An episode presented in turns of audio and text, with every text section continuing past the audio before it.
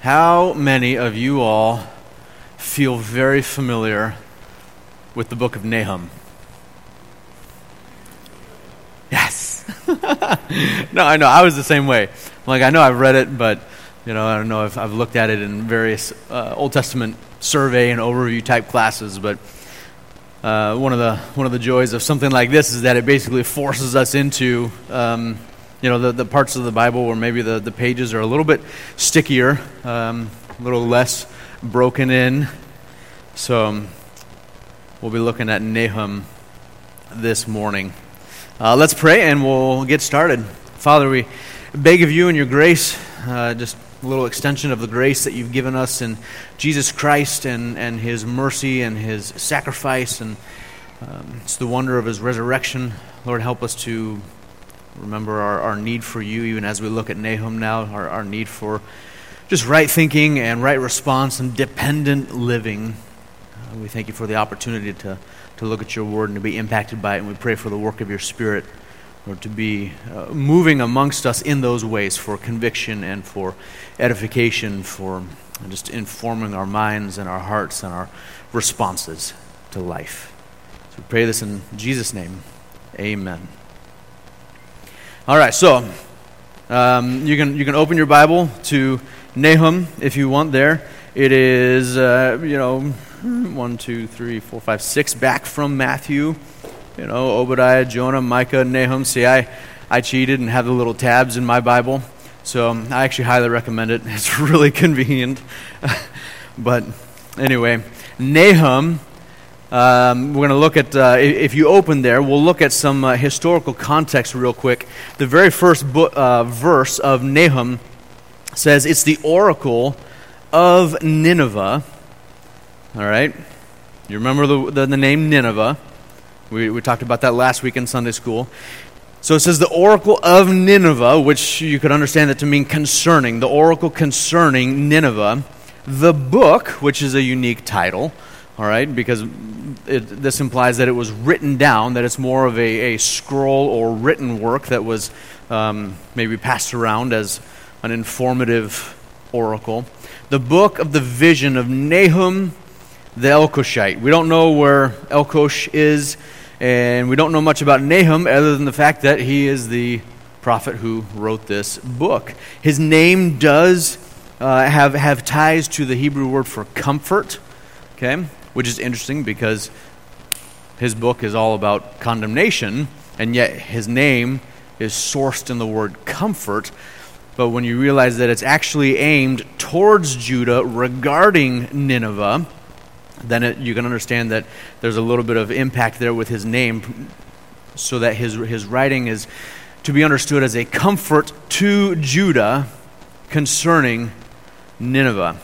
What we're going to find is that uh, the, the, dating for the book of Nahum is, um, is around, if, if you look at the, the fun little graph timeline that I put on there, because Ben had this sweet color map that set the bar real high. And so I'm downgrading a little bit. I photocopied mine's color, but yours is yours is photocopied. And I think next week Myral says you guys get nothing. So you know. But, but if you look at the uh, if you look at the, the, the timeline there, you can see he was prophesying around 650 ish, 655, 6 you know uh, 50 BC. And we, we can understand that because Nineveh was destroyed, if you can see there, in 612 BC. All right, and then um, in chapter 3 of Nineveh, verse 8, it is written that he says, Are you better than No Ammon, which was situated by the waters of the Nile? And what he's referring there is to the destruction of a city in Egypt that, that uh, Assyria itself actually destroyed. And they destroyed them in 663 BC. So if you look at the chart there, you can kind of understand okay, so 663, that's the earliest it could have happened because he refers to the destruction of No Ammon, which is Thebes. And then Nineveh was actually destroyed in 612. And, um, and that same city was also rebuilt in 654. So probably somewhere right around 655 ish, you know, between there and 660. You know, this is about as good of ballparking as you can get when it comes to how to date the book of Nahum. All right, so Manasseh would have likely been king uh, at this point in time. It's possible that it was post his, uh, his period of repentance because Assyria actually goes and captures Manasseh, drags him away with, with, uh, with hooks through his nose, and he experiences a, a, period of repentance in Assyria and is brought back to Judah after that. And so it's possible that it was uh, something that happened in there. But this chart is helpful because it, it, it helps you see a little bit of the relationship of Assyria with Israel over the course of time. You know, and our, our nation has been in existence for what? Uh, 250 years, right? Right? Is that about right? Okay, good. It's like, man, check me. Almost that amount of time is how long Assyria and Israel have been in conflict. And Assyria has basically been a domineering, unpleasant force in the life of Israel. If you look all the way back before 822, Assyria receives tribute from Israel under Jehu. So even, even way back then, Assyria comes in, dominates Israel, and says, You owe us tribute. And they, they do it. And then later on, we see Jonah warns Nineveh, and they repent. That's around 760. All right, and then a um, couple, uh, couple decades later, Assyria then receives tribute from Israel under Azariah, and so they are still the domineering presence, the, the, the force that uh, Israel is either dependent on um, in, in not good ways or they're actually subservient to them. Uh, Assyria then conquers Israel and places them under their thumb all the more. Around 702, Assyria invades Judah. Okay, and, and prior to that, they've actually just carried off the northern tribes. Um, so around 702, Assyria invades Judah under Hezekiah. They're repelled with heavy losses. If you remember, there was a famous 79 minute sermon given on those chapters right there. Where, where Hezekiah, and, anyway, the Assyrians experienced about 185,000 person loss by the miraculous deliverance of God. But a few decades later, they come back and they carry off King Manasseh and they're, they're still under the thumb of Assyria. And then Nahum is prophesying regarding Nineveh, which is the capital of Assyria, in the midst of this time and at the end, towards the end of this long string of difficult and troublesome and pain filled and conflict filled relationship. All right, so that's a little bit of just the, the historical context of what we're dealing with. And I'm, I'm thankful for, um, for my brother Ben, my brother Ben Hyman Johnson, who did a great job last week of just working through Jonah. Right? Because Jonah 4 2 is a highlight of the book of Jonah, as he pointed out, especially when contrasted with Jonah himself and his responses to the situation and to uh, Nineveh. Jonah 4 2, Jonah prayed to the Lord and said, Please, Lord, was not this what I said while I was still in my own country? Therefore, in order to forestall this, I fled to Tarshish, for I knew that you are a gracious and compassionate God, slow to anger and abundant in loving kindness, and one who relents concerning calamity. That's like, that's the money verse when it comes to the realization of who God is as revealed by the book of Jonah, especially since Jonah was such the opposite in terms of what he wanted for Assyria and for Nineveh. Nahum, though, would have been Jonah's favorite book if he was alive. It's the other side of the coin, as it were. In Nahum chapter 1, verses 2 to 3, it says this A jealous and avenging God is the Lord. The Lord is avenging and wrathful. The Lord takes vengeance on his adversaries, and he reserves wrath for his enemies. The Lord is slow to anger and great in power, and the Lord will by no means leave the guilty unpunished. In whirlwind and storm is his way, and clouds are the dust beneath his feet. So Jonah 4 2 is true. But Nahum 1 verse 2 is also true. All right, so Richard Caldwell has a, a, little commentary on Nahum. He's actually one of the TES campus pastors in Texas. And he writes this He says, In a permissive relativistic culture, the God of Christianity is often portrayed as a permissive God who affirms each individual's moral judgments. Or, in the case of those who are hateful toward any thought of God, he is slandered in ways that reveal a great ignorance of the Scriptures. What ties both groups together is that they are people who think they know something about the Christian God. What this means is that we cannot declare the gospel without a clear declaration of the true God. We must introduce people to the true God. Our starting place with sinners must not assume that because we might use the same vocabulary, we are operating with the same dictionary. To take it a step further, the frightening reality is that this misinformation campaign has not just had an impact outside the professing church. In fact, wrong ideas about God are seated in our pews every Sunday morning. It is not just the world outside the church that needs to be introduced to the true God. It is the, to the professing church that we need to say, Here is your God know him.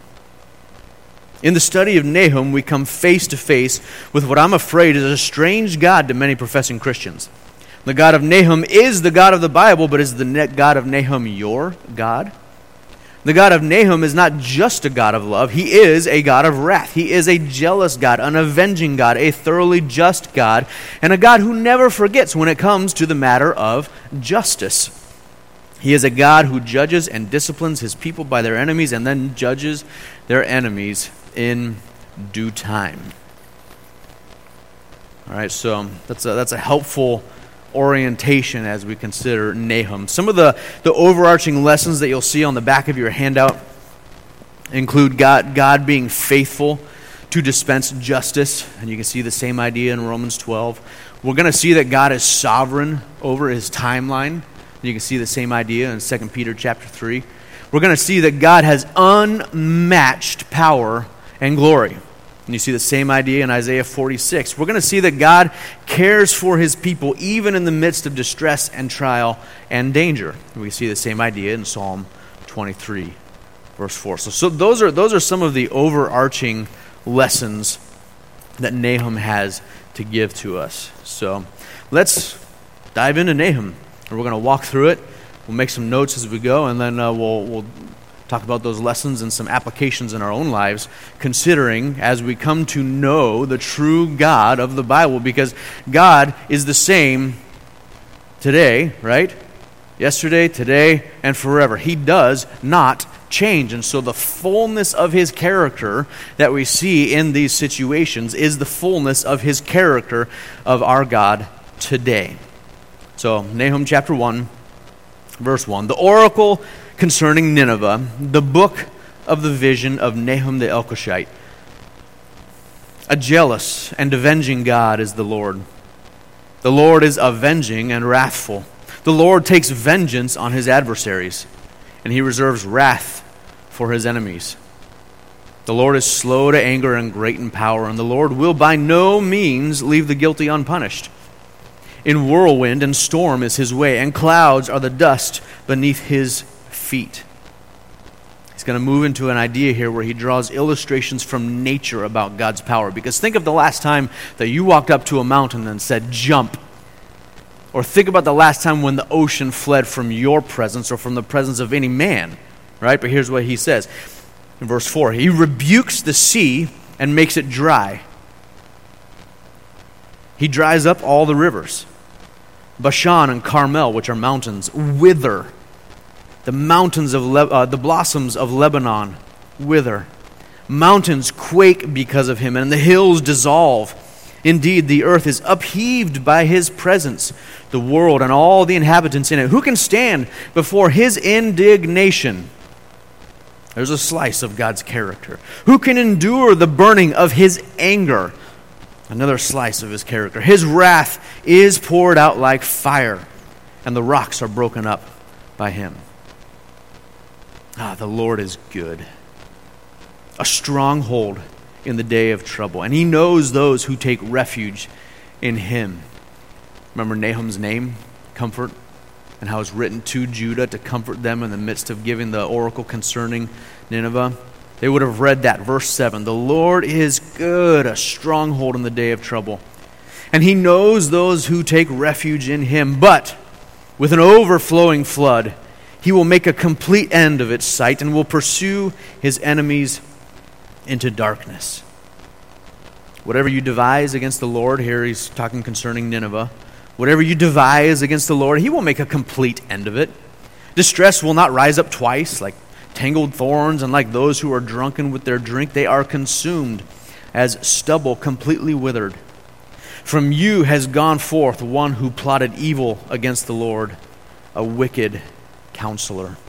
I think those, those ideas there uh, you know, verse 9, whatever you devise against the Lord, he'll make a complete end of it.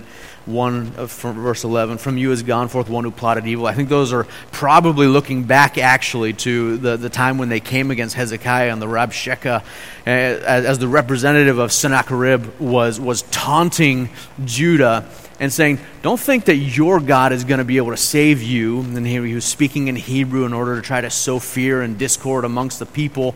And, and he's, he's devising plans to try to undermine Judah for the overthrow. And yet we all know how that turned out. God wipes out 185,000 of their, of their army, and Sennacherib goes back to Assyria because he hears about conflict there, and a couple decades later, he is killed as God prophesied Uh, in, in 2 Kings. And so I think, I think this is just a, a looking back there.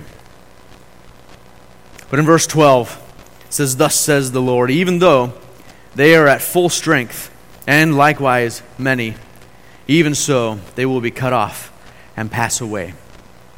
And it seems as if God aims his voice towards Judah. He says, Though I have afflicted you, I will afflict you no longer. So now I will break his yoke bar from upon you, and I will tear off your shackles. What hope and comfort there would have been for Judah in the midst of that.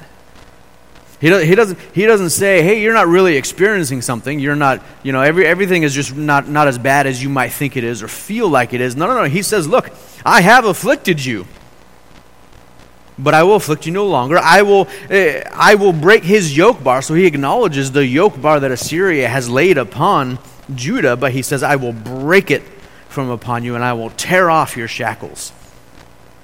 Then he reorients towards Nineveh. The Lord has issued a command concerning you.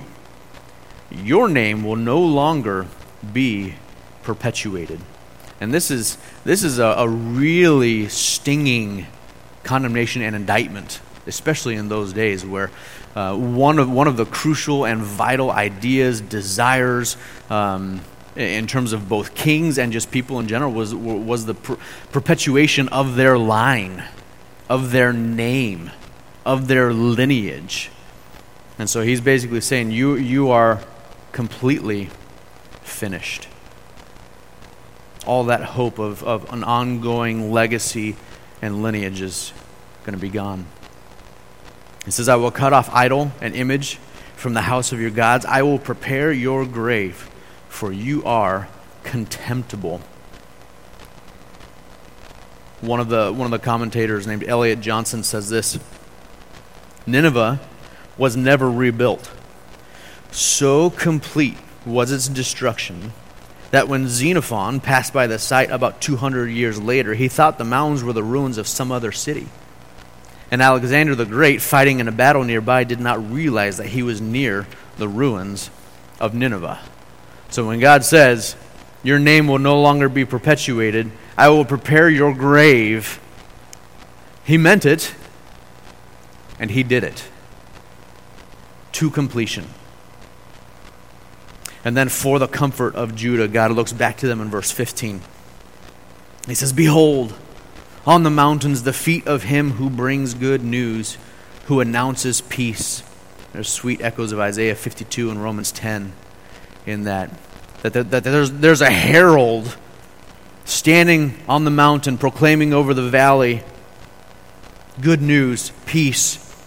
And he tells them to worship. He says, Celebrate your feasts, O Judah. Pay your vows for he for never again will the wicked one pass through you. He is cut off completely.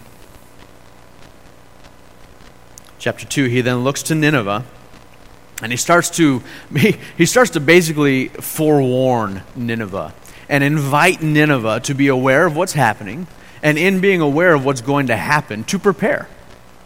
All right, so this is this is this is some divine mm, divine smack talk.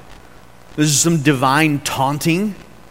All right, as God through the prophet looks at this world power who right at this point is probably at some of the height of their power, full of pride, full of themselves, which again, if you look back in 2 Kings 18, is the way that Assyria conducted themselves towards, um, towards Judah, was saying, look at, look at all these cities and all these kings that we've conquered. You're no better than them, but look at what we've done, look at what we've done, look at what we've done. And these are the people that God then go, he says, look, here, here's, here's some forewarning. All right, he says, the one who scatters has come up against you. Here he's talking to Nineveh.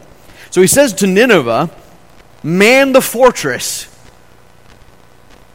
Right? Put your guard up. Watch the road. Strengthen your back. Summon all your strength. He says, Go ahead and fortify yourselves. I have my plans. I will even tell you about them, and you prepare. Verse 2 For the Lord will restore the splendor of Jacob like the splendor of Israel, even though devastators have devastated them and destroyed their vine branches. In verse 3, he looks at the attackers, at the, the, the, the one who scatters. It says, The shields of his mighty men are colored red. The warriors are dressed in scarlet. Their chariots are enveloped in flashing steel. When he is prepared to march and the cypress spears are brandished, the chariots race madly in the streets. This is looking ahead to the conquering, to the destruction, the overthrow of Nineveh in verse 4. The chariots race madly in the streets. They rush wildly in the squares. Their appearance is like torches. They dash to and fro like lightning flashes. He remembers his nobles. They stumble in their march. They hurry to her wall and the mantlet is set up. That's like a siege machine of the old days. So they hurry to her wall. They set up their siege machine. Verse 6 The gates of the rivers are opened, and the palace is dissolved. And uh, interesting to note that Nineveh is actually set at the site of the confluence of three different rivers one that flows along it, and two that flow uh, actually through the city. Armerding, who's a commentator on, on Nahum, says this brief verse, which is just five Hebrew words, marks a decisive turning point in the campaign against Nineveh. As the main line of defense is broken, because they've set up their siege machine and they've overcome the wall, and the heart of the city is destroyed. The noun river the, the gates of the rivers, is plural in Hebrew, and in fact, Nineveh lay at the confluence of three rivers. The Tigris flowed close to its walls, and two tributaries, the Khosr and the Tabiltu, passed through the city itself. So, virtually all of Nineveh's 15 gates gave access also to one of these rivers or to a canal derived from them, thus being designated gates of the rivers. Alternatively, the gates are those controlling the flow of the rivers rather than giving access to the city. All three rivers were capable of rising to flood proportions when swollen by rain, and the inscriptions of Sennacherib repeatedly describe both the undermining effects of the flood on the walls and the buildings and the extensive damage or sluicing operations required to correct the problems. It's possible, therefore, that the river gates viewed here are those regulating the flow of water through one or more of these dams. Indeed, the uh, Akkadian term, gate of the river, was applied to a canal gate by Sennacherib. And so, when thrown open by the enemy, who already controlled the suburbs where they were situated, the gates would release a, release a deluge of water as a result of which the palace collapses. The Assyrians had flooded other cities themselves. It's fitting that their own city, corrupt and full of violence, should perish in the same manner. The verb mug means to melt.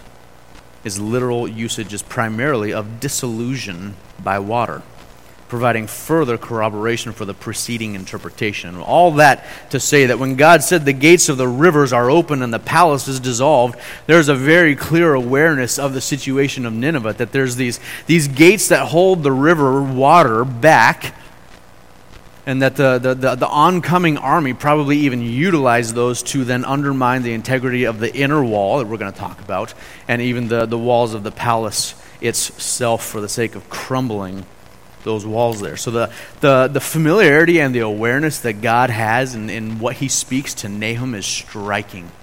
He says, Fortify your walls, prepare the guard, get ready. Here's my strategy. He says, verse 7 It is fixed.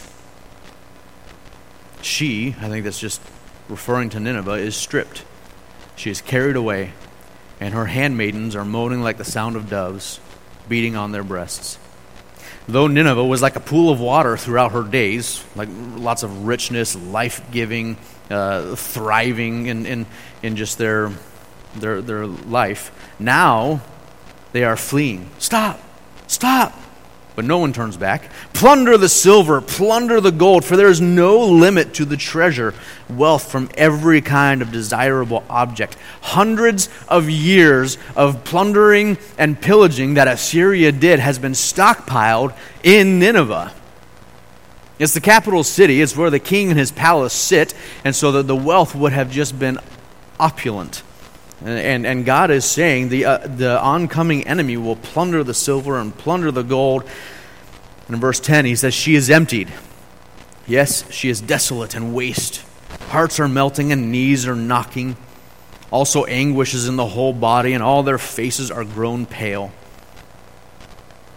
And here he kind of pokes his finger right in the, in the chest of the Assyrians and says, Where is the den of the lions? And the feeding place of the young lions, where the lion, the lioness, and lion's cub prowled with nothing to disturb them. This is, this is Nineveh in the day, in the height of their power. The lion tore enough for his cubs, killed enough for his lionesses, and filled his lairs with prey and his dens with torn flesh. And yet, everything that God had said is going to come about, even with this forewarning that he says. Verse 13 is striking. Behold, I am against you, declares the Lord of hosts. That's a very deliberate term, the Lord of hosts. All right, there. And this is where I appreciate the way Richard Caldwell set up his his commentary, is because if there's any semblance of thought that the God of the Bible is a passive or weak or incapable or soft God only. It's not true. He is the Lord of hosts, He is the God of armies.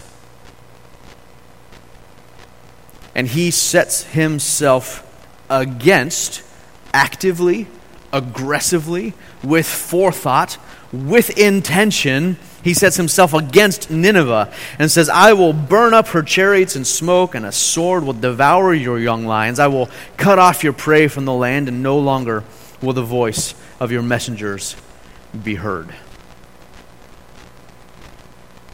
That's the, that's the, the, the, the final declaration of what he intends. And then chapter 3 basically begins a description of Nineveh and her crimes, kind of saying, God, like God saying, hey, here, here's what I intend, here's what I have planned, and here's why. Here's the evidence warranting what I am about to bring about. Look at chapter 3. Woe to the bloody city, completely full of lies and pillage. Her prey never departs. This is Nineveh, the noise of the whip the noise of the rattling of the wheel. They always have galloping horses and bounding chariots, their horsemen charging, swords flashing, spears gleaming, many slain, a mass of corpses and countless dead bodies. Can you even hear in the language right there how it's just like he's just stacking up terms? Those are not those are not, you know, kind of like full sentences with lots of descriptors and subject and verb and, and adjectives. It's just it's just boom, uh, noise of the whip, noise of the rattling of the wheel, galloping horses, bounding chariots, horsemen charging, swords flashing, spears gleaming, many slain, a mass of corpses, and countless dead bodies. They stumble over the dead bodies.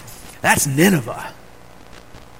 All because of the many harlotries of the harlot, the charming one, the mistress of sorceries, who sells nations by her harlotries and families by her sorceries. Here it is again, verse 5 Behold, I am against you, declares the Lord of hosts.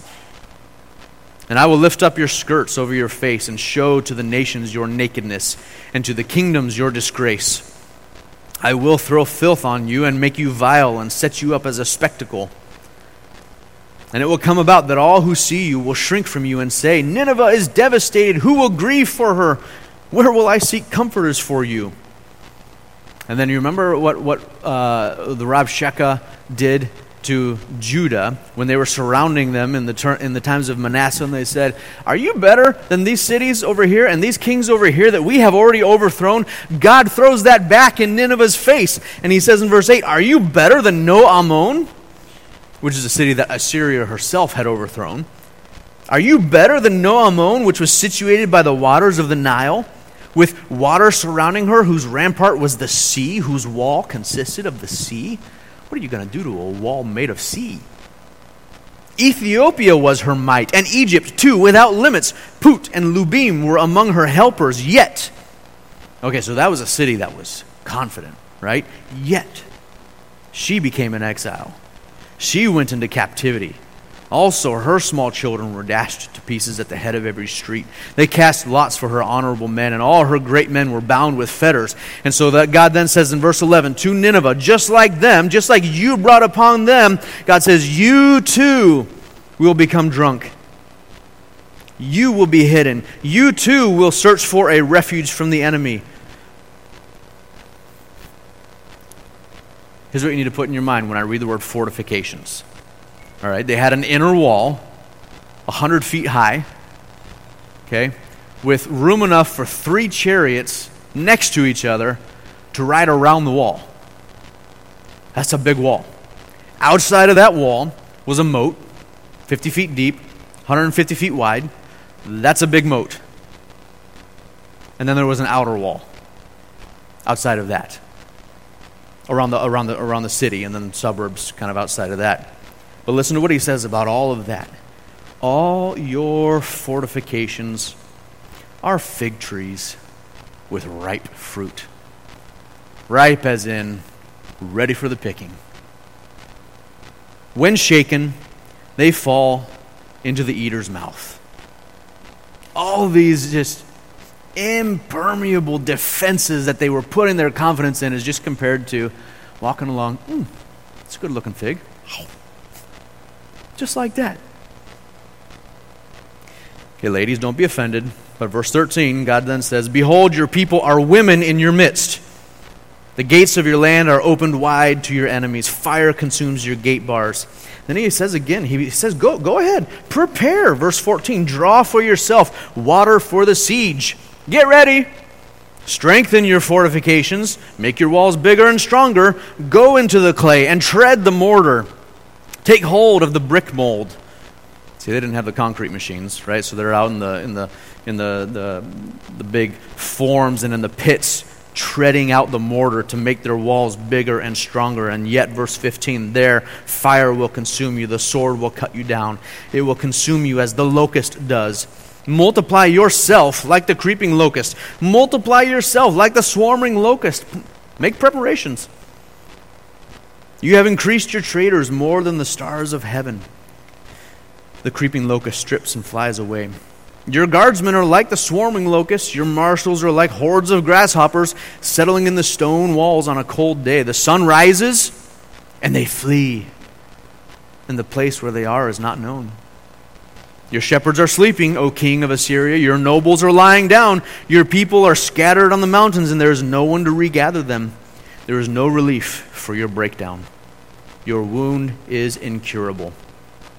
All who hear about you will clap their hands over you. For on whom has not your evil passed continually? And that's the end. There is no invitation to repentance.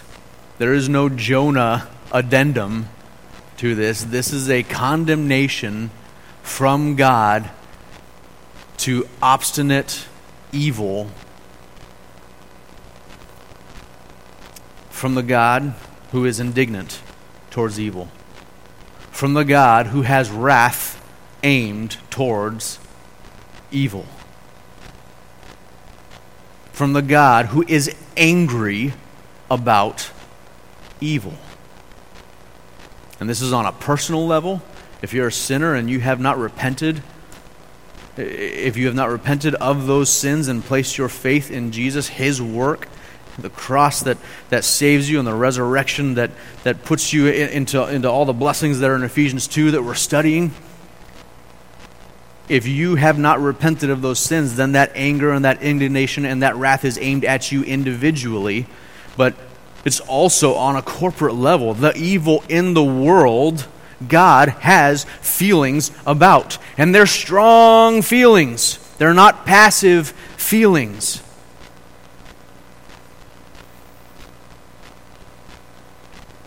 So remember the overarching lessons that we draw. God is faithful to dispense justice. God is sovereign over his timeline. Okay, we, saw, we see that even in just this, this chart of Assyria and Israel and their relationship. Even here, jo, uh, Nahum prophesied probably 650, 660, and depending on where you take that, you know, uh, almost 50 years later is when it comes to pass the destruction of Nineveh. And yet, God is faithful and God is sovereign. God has unmatched power and glory. Unmatched, which is why he says to the greatest human force in the planet at that time go ahead, make your preparations, strengthen your walls, deepen your moats, whatever you want to do. Multiply your people, build your armies. But God is unmatched in power and glory, and God cares for his people, even in distress and trial and danger. Did you hear that that, uh, that covenant focus there in, um, in chapter 2. For the Lord will restore the splendor of Jacob like the splendor of Israel. This is driving some of this, this wrath and indignation as a care for his people. And the fact that he's made a promise to his people and he wishes to carry it about. And he has used Assyria to discipline his people, and yet he's still faithful to his promise to those people. And, and, and, and just because Assyria was his tool to them doesn't mean that God then says, okay, you get a pass on your evil. Mm-mm. Faithfulness to his people, condemnation of evil. Same God. The fullness of his character in these things. And so we want to take just a few minutes here and consider the impact for today. The first being this we need to remember the greatness of God and his perspective of time. When we look at the news that's all around us, when we consider our own lives, we need to remember the greatness of God the fact that he sits on his throne in the heavens and he uses the earth as a footstool for his feet kind of greatness, and his perspective of time.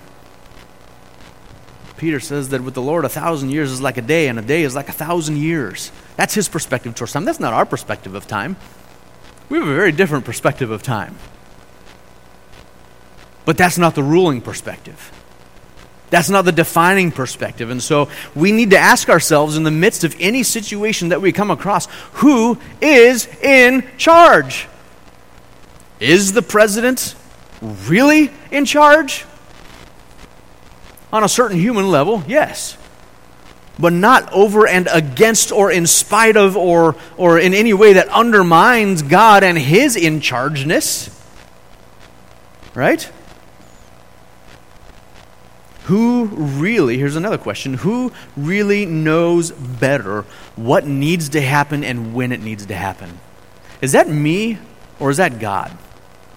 I don't know, maybe it's just me, but I often tend to think that I have a better plan and a better awareness of when that plan needs to actually be implemented.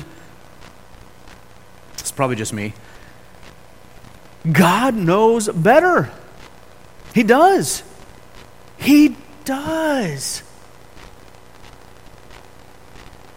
And even though he prophesied this, he said, you know what? It's best for this to wait 50 years before it comes to pass. So we have to remember, though, his perspective of time. We have to remember that God knows better. He knows what needs to happen and when, and we need to remember that nothing can stop him.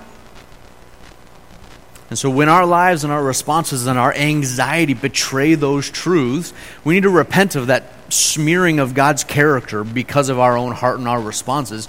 We need to repent of that and re anchor ourselves in a full awareness of the character of our God. Number two, impact for today. Look, stay on mission as you learn to wait. And again, if you're like me, you're bad at waiting. But we all need to get better at waiting. And as we wait, right, 50 years they had to wait, as they wait upon the character of God to do what He has said He will do, as we wait for Jesus to come back to set up His kingdom when all evil, and, and, and then to bring in eternity, when all evil will be accounted for. As we wait, are you waiting for that? Waiting as in, as in anticipating, yearning. As we wait, we need to stay on mission. We need to spread the gospel. We need to be gospel spreaders. We need to do personal justice. Treat those around you like God tells you. I believe Pastor Myrwell's doctoral dissertation is on the, the ethical implications of eschatology, i.e., as you wait, do what God says. There you go. Same thing with personal ethics. Make the right decisions. Live under the gaze of God. And then have dependent petitions on the macro scale. Okay? Pray regarding the things in the world that seem just too big and out of control pray, beseech the God who sits on his throne, who has wrath at evil, and who lives for his glory and will bring that about in his time. We need to live in the balanced reality of fallenness and salvation as well. What are your expectations of life? Are you expecting, am I expecting, are we expecting comfort? Are we expecting the improvement of humanity? That things are going to get better and better and better, and we're going to be able to bring uh, bring about world peace and, and, and, and kindness to all and those types of things, the reality of fallenness and sin should create different expectations in us. And it should create responses of hope and assurance in the midst of hardship as well. We need to learn to trust God in the fullness of His character as each situation requires. And there's a spectrum here. Right? I don't know if you've been reading the news or watching. I'm, I'm, assuming that you have, but there is there is strife and there's turmoil and there's evil and there's unkindness from from the situation in Afghanistan to just uh, of just militaristic uh, domineering and, and and and killing and bombing uh, to then there's also the situation in Cuba where the government is, is withholding um, pay and withholding food, and there's riots and there's protests. So there's everything on that kind of a level on the spectrum that we need to learn to trust in God and the fullness of His character. There's that side of the spectrum, and then there's also the spectrum of you and your personal individual life, my life, when a personal injustice is done against us. I know of someone in our church who had their car stolen this week. You know what? God cares. I know of a person who lost their job needlessly and, and, and without reason recently. You know what? God cares. Or there's even worse personal attacks that, that happen. And through it all, we need to remember that God is gracious compassionate, slow to anger, that he's abundant in loving kindness and relents concerning calamity. And we need to thank God for that, especially as it is given to us and it's applied to us in our own salvation. But as those things happen, as we watch what happens in the world and as we watch what happens to us individually, the injustice is done and the evil done, we also need to remember that he is avenging, he's wrathful, he's great in power, and he will by no means leave the guilty unpunished. By no means. Whether it's the guilty individual, the guilty nation, the guilty subgroup, the guilty leadership team, whatever, he will by no means leave them unpunished. And so we trust that. We find rest in that. We cling to that and we focus on what God has given you to do in this life. Leave that to God and live your life the way that He has said because of who God is.